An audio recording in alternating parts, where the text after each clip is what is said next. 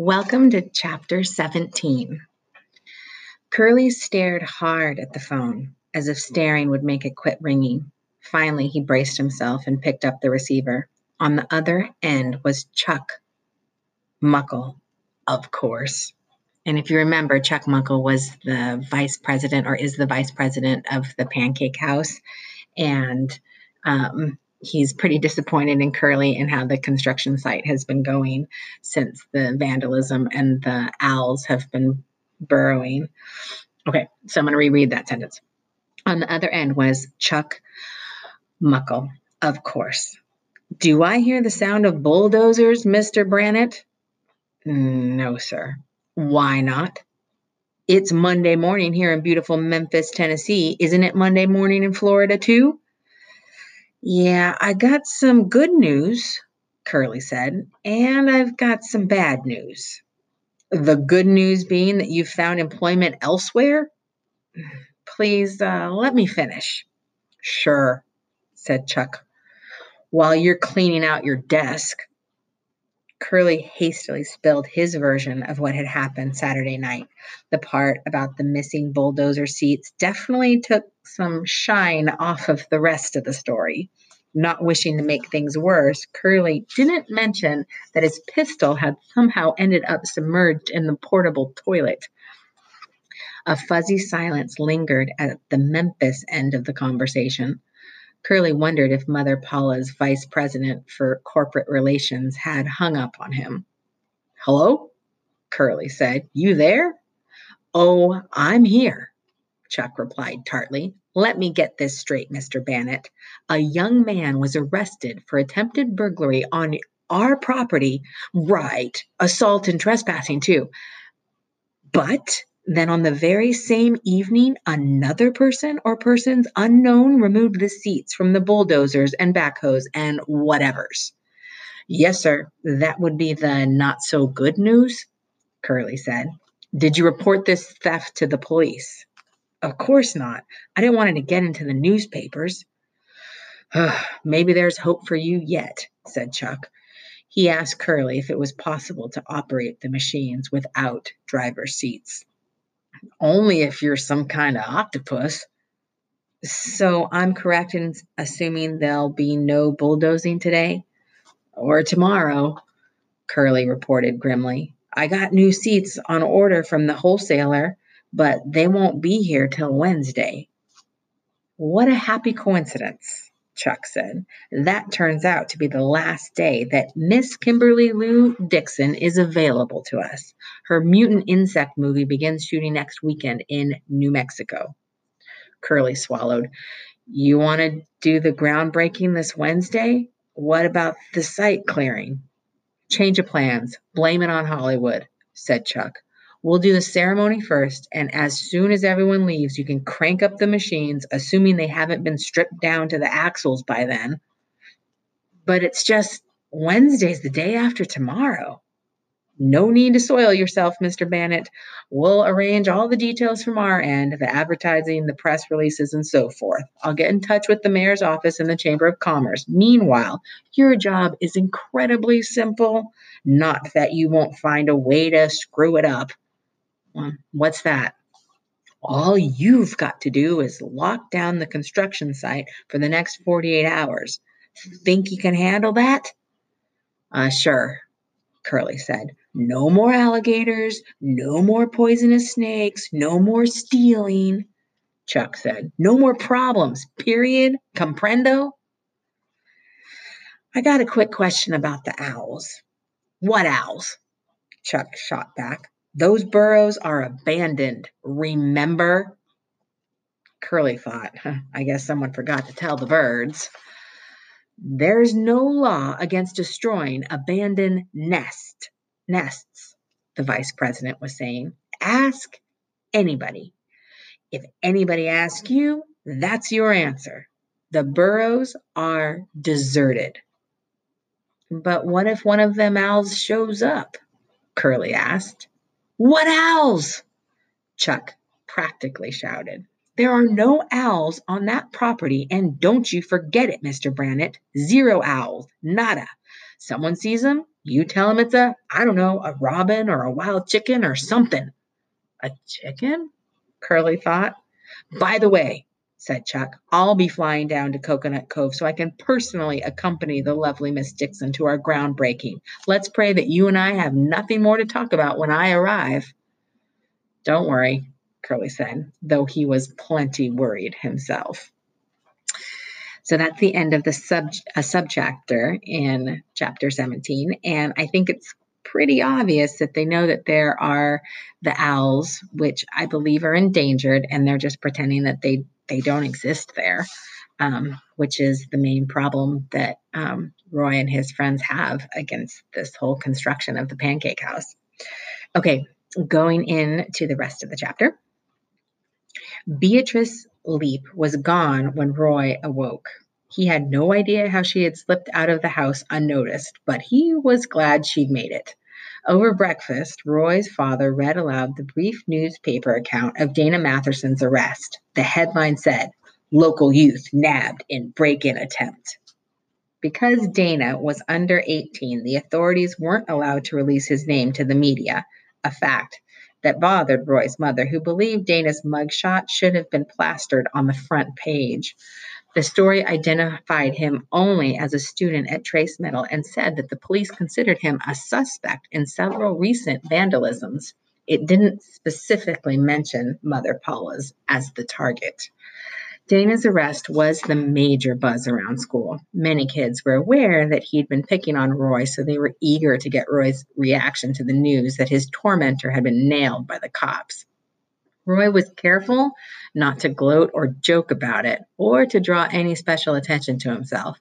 If Dana blabbed about the imaginary trick to get him there, he might try to blame Roy for the burglar theft. The police had no reason to believe anything the kid said, but Roy wasn't taking any chances. As soon as the bell rang, ending homeroom, Garrett took him aside to share a weird new detail. "Rat traps," he said, cupping a hand over his mouth. What are you talking about?" Roy asked. "When they caught him, he had rat traps stuck on his shoes. That's how come he couldn't run away." "I'm so sure." "Seriously, dude. The cops told my mom he stepped on him while he was sneaking around the trailer." Knowing Dana, Roy could actually picture it. "Broke 3 of his toes," Garrett said. "Oh, come on." "Absolutely. We're talking humongous rat traps." Garrett held his hands a foot apart to illustrate. Whatever. Roy knew that Garrett was famous for exaggerating. "Did the police tell your mom anything else?" "Like what?" "Like what Dana was after?" "Who knows? He said cigarettes, but the cops don't believe him." "Who would?"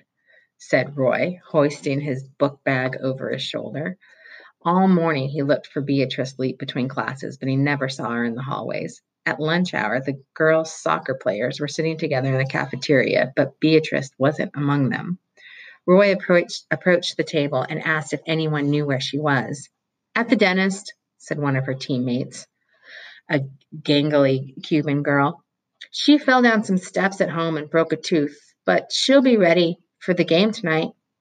Great, said Roy, but he didn't feel so good about what he had just heard. Beatrice was such a phenomenal athlete that Roy couldn't imagine her falling down the stairs like some ordinary klutz. And after seeing what she could do to a bicycle tire, he couldn't picture her breaking a tooth either. Roy was still thinking about Beatrice when he sat down in American history. He found himself struggling to concentrate on Mr. Ryan's quiz, though it really wasn't that difficult. The final question was the same one that Mr. Ryan had asked him in the hallway on Friday. Who won the Battle of Lake Erie? Without hesitation, Roy wrote Oliver Perry. It was the only answer that he was sure he got right. On the bus ride home, Roy kept a wary eye on Dana Matherson's hulking friends, but they didn't glance once in his direction. Either Dana hadn't got the word out about what Roy had done, or his buddies didn't care all that much. End of subchapter. Okay. Beginning again. The police captain was reading the arrest report when Officer Delinko and the sergeant came in. The captain motioned for both men to sit down. "Nice work," he told Officer Delinko. "You've made my life a whole lot easier. I just got off the horn with the Councilman Grandy, and he's one happy camper." "I'm glad, sir," Officer Delinko said. "What do you make of this Matherson kid? What's he told you?" "Not much." The interrogation of Dana Matherson hadn't gone as smoothly as Officer Delinko had hoped.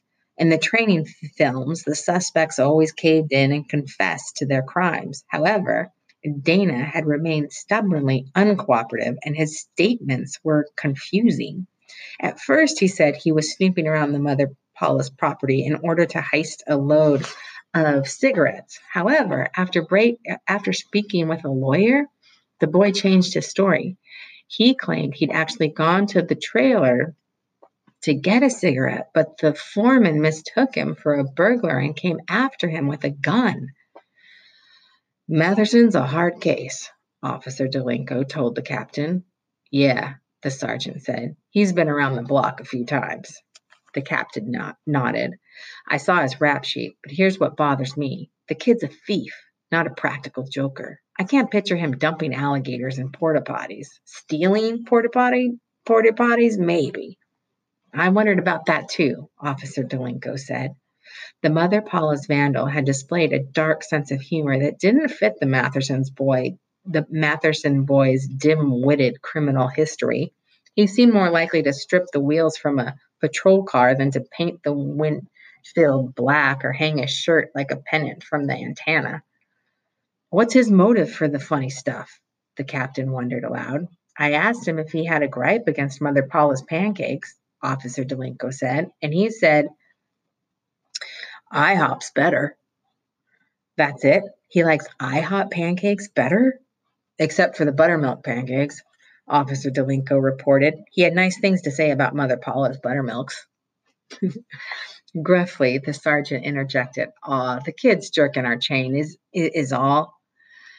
The captain pushed back slowly from his desk. He could feel another crusher of a headache coming on. "Okay, I'm making a command decision here," he said. "Considering we've got nothing better to work with, I intend to tell Chief Deacon that the Mother Paula's vandal has been apprehended. Case closed." Officer Delinko cleared his throat. "Sir, I found a piece of a shirt at the crime scene, a shirt that's way too small to fit the Matherson boy." He didn't mention that the remainder of the shirt had been tied tautly to the antenna of his squad car. "We need more than a rag," the captain grunted. "We need a warm body, and the only one we've got is sitting in juvenile detention. So, officially, he's the guy. Understand?" Officer Delinko and his sergeant agreed in unison. "I'm going out on a limb here, so you know what that means," the captain said. "If another crime happens on that property, I'll look like a complete bozo.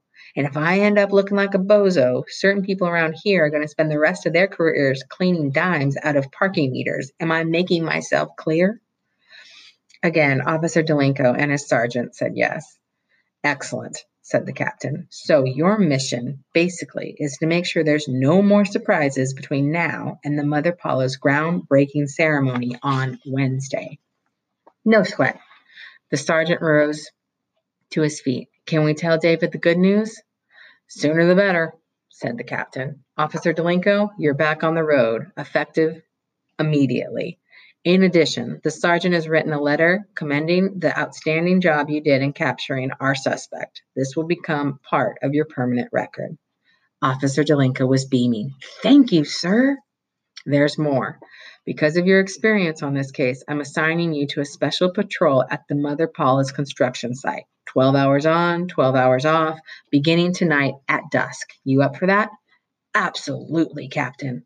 "Then go home and take a nap," the captain advised, "because if you doze off out there again, I'll be writing a much shorter letter for your file, a termination letter." Outside the captain's office, Officer Delinko's sergeant gave him a hearty slap on the back. "2 nights and we're home free, David. You psyched?" One question, sir. Will I be on duty out there alone? Well, we're hurting on the night shift right now, the sergeant told him. Kirby got stung by a yellow jacket, and Miller's out with a sinus infection. Looks like you'll be riding solo. That's okay, Officer Delinko said, though we would have preferred to have a partner under the circumstances. Curly probably would be staying at the trailer, though he wasn't the best company. You drink coffee, David? Yes, sir. Good. Drink twice as much as usual, the sergeant said. I don't expect anything to happen, but you better be wide awake if it does. On the way home, Officer Delinko stopped at a souvenir shop along the main highway. Then he swung by the Juvenile Detention Center to take one more crack at Dana Matherson. It would be such a relief if the boy admitted to even one of the earlier vandalisms. Dana was brought to the interview room by a uniformed guard who took a position outside the door. The kid was dressed in a rumpled gray jumpsuit with the word inmate stenciled in capital letters across the back. He wore only socks because his toes were still swollen from the rat traps. Officer Delinko offered him a stick of gum, which the kid crammed into his cheeks. So, young man, you've had some time to think. About what? Dana blew a bubble and popped it. You know, your situation. I don't need to think, the boy said. That's how come I got a lawyer. Officer Delinko leaned forward. Forget the lawyers, okay? I'll put in a good word with the judge if you just help me clear up some other cases. Are you the one who painted the windows of my patrol car? The boy snorted. Why would I do a dumb thing like that? Come on, Dana. I can make things easier for you. Just tell me the truth. I got a better idea. Why don't you just kiss my... Officer Delinko folded his arms. See, that's exactly the sort of disrespect for authority that got you here in the first place. No, man, I'll tell you what got me here. That little dork Roy Eberhardt is what got me here. Not this again, Officer Delinko said, rising. Obviously, we're wasting our time. Dana Matherson sneered. Duh. He pointed at the small shopping bag that the patrolman had placed on the table. You finally bring me some smokes? No, but I got you something else. Officer Delinko reached into the bag. A little buddy to keep you company, he said, casually dropping it in the boy's lap. Dana Matherson howled and bucked and tried to knock it away, toppling his chair in the panic. He leaped up from the floor and scrambled out the door where the guard clamped a brawny hand on his arm and led him off. Officer Delinko was left alone to ponder the object laying on the linoleum tile. Toothy, scaly, and lifelike, except for the $3.95 price sticker glued to its snout. It was a rubber alligator, which Officer Delinko had purchased at the tourist shop. Dana Matherson's reaction to the harmless toy convinced the patrolman that he couldn't possibly be the Mother Paula's vandal. Anyone so freaked out by a puny fake wasn't capable of handling a real alligator, especially in the forbidding darkness of a traveling Johnny. The true culprit was still out there somewhere, dreaming up a new scheme. Officer Delinko had two long, nervous nights ahead of him. Okay. This is our last subchapter that's going to end chapter 17. The Eberhardts owned a home computer, which Roy was allowed to use for homework assignments and for playing video snowboard games. He was good at browsing the internet, so with no difficulty, he was able to Google up plenty of information about the burrowing owls. For instance, the type found in Florida went by the Latin name of, oh, I'm going to butcher this, Athene cunicularia floridana, and had darker feathers than the western variety. It was a shy little bird and, like other owls, was most active after dark. Nesting usually occurred between February and July, but fledglings had been observed in dens as late as October. Systematically, Roy scrolled down the search items one by one until he finally hit the jackpot. He printed out two single-space pages, zippered them into his backpack, and hopped on his bicycle. It was a quick ride to the Coconut Cove City Hall. Roy locked up his bike and followed the signs to the building and zoning department. Behind the counter stood a pale, freckled-faced man with pinched-looking shoulders. When the man failed to take notice of him, Roy boldly stepped forward and requested the file for Mother Paula's All-American Pancake House. The clerk seemed amused. "Do you have a legal description?" "Of what?" "The property." "Sure. It's the corner of East Ariel and Woodbury." The clerk said, "That's not a legal description. It's barely even a proper address." "Sorry, it's all I've got." "Is this for a school project?" the clerk asked. "Why not?" mused Roy. Yes, he said. He didn't see the harm in a tiny fib if it helped save the owls. The clerk told Roy to wait while he cross-checked the street location. He returned to the counter carrying a fat stack of files in his arms. "Now, which one of these did you want to see?" he asked with a slight smirk. Roy stared in bewilderment. He had no idea where to begin. "The one with all the construction permits?" he said. The clerk pawed through the stack. Roy had a gloomy feeling that the forms and documents were written in such technical terms that he wouldn't be able to understand them anyway. It would be like trying to read Portuguese. That file's not here," the clerk said, carefully tidying the tall pile. "What do you mean?" Roy asked. "The folder with all the permits and inspection notices, it's been checked out, I guess." "By who?" "I'll have to talk to my supervisor," the clerk said, "and she's already left for the day. The office closes at 4:30, and it's already, 4:27. For emphasis, he tapped the face of his wristwatch. "Okay, I'll be back tomorrow," Roy said. "Maybe you should choose another topic for your project." The clerk's tone had an artificial politeness. Roy smiled coolly. "No thanks, mister. I don't give up that easy." From City Hall, he rode his bike to a bait shop and, using a stash of leftover lunch money, bought a box of live crickets. 15 minutes later, he was sneaking through the junkyard. Mullet Fingers wasn't holding up in the ice cream truck, though his rumpled sleeping bag was still there. Roy waited inside for a while, but without AC, it was unbearably hot and sticky.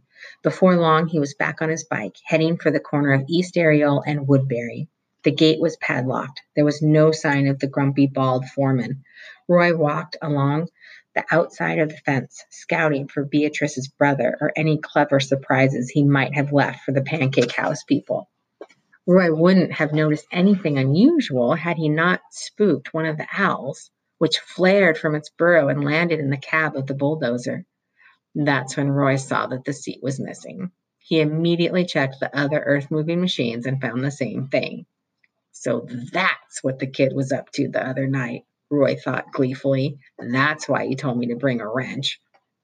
Roy walked back to the gate and opened the container of crickets and held it up to the fence. One at a time, the insects hopped out of the box, jumped through the chain-link holes, and landed on the ground. Roy was hopeful that the owls would find them once they came out of their dens for supper. He probably should have left when he heard the first honk, but he didn't. He knelt there patiently and waited until every last cricket had vacated the box. But then the honking had swollen to a steady blare, and the blue pickup truck was screeching to a stop. Roy dropped the box and jumped on his bike, but it was too late. The truck had blocked his escape. The beat-faced, bald guy vaulted from the cab and hoisted the bicycle by its seat, Roy pedaling furiously in suspension. His feet were a blur, but he wasn't going anywhere. "What's your name? What are you doing here?" the foreman hollered. "This is private property. Don't you know that? You want to go to jail, Junior?" Roy stopped pedaling and caught his breath. "I know what you're up to," the bald man snarled. "I know your sneaky game." Roy said, "Please, mister, let me go. I was only feeding the owls." The crimson drained from the foreman's cheeks. "What owls?" he said, not so loudly. "There ain't no owls around here." "Oh, yes, they are," Roy said. "I've seen them." The bald guy looked extremely nervous and agitated. He put his face so close that Roy could smell cooked onions on his breath. "Listen to me, boy. You didn't see no owls, okay? What you saw was a wild chicken." Roy stifled a laugh. I'm so sure. That's right. See, we got these dwarf chickens. Mister, what I saw was an owl, and you know it, Roy said, and I know why you're so scared. The foreman let go of Roy's bicycle. I ain't scared, he said stonily, and you didn't see no owls. Now get out of here and don't come back unless you want to go to jail like the last kid I caught trespassing. Roy carefully guided his bicycle around the pickup truck, then took off at full speed. They was chickens, the bald guy bellowed after him. Owls, Roy proclaimed triumphantly. Up, up, up the steep mountainside he went. That's what he was imagining anyway. That's what gave him the strength to push so hard. In reality, Roy was rolling along East Ariel Avenue, which was as flat as a Mother Paula's pancake. He was very worried that the construction foreman would change his mind and chase after him. Any second, Roy expected to hear honking behind him, curses in the wind, the pickup truck trailing so closely that he would feel the heat off its big V8 engine. So Roy didn't look back and he didn't slow down. He pedaled as fast as he could, his arms taut and his legs burning. He wouldn't stop until he reached the crest of his imaginary Montana mountain and coasted downhill into the coolness of the valley. And that is the end of chapter 17.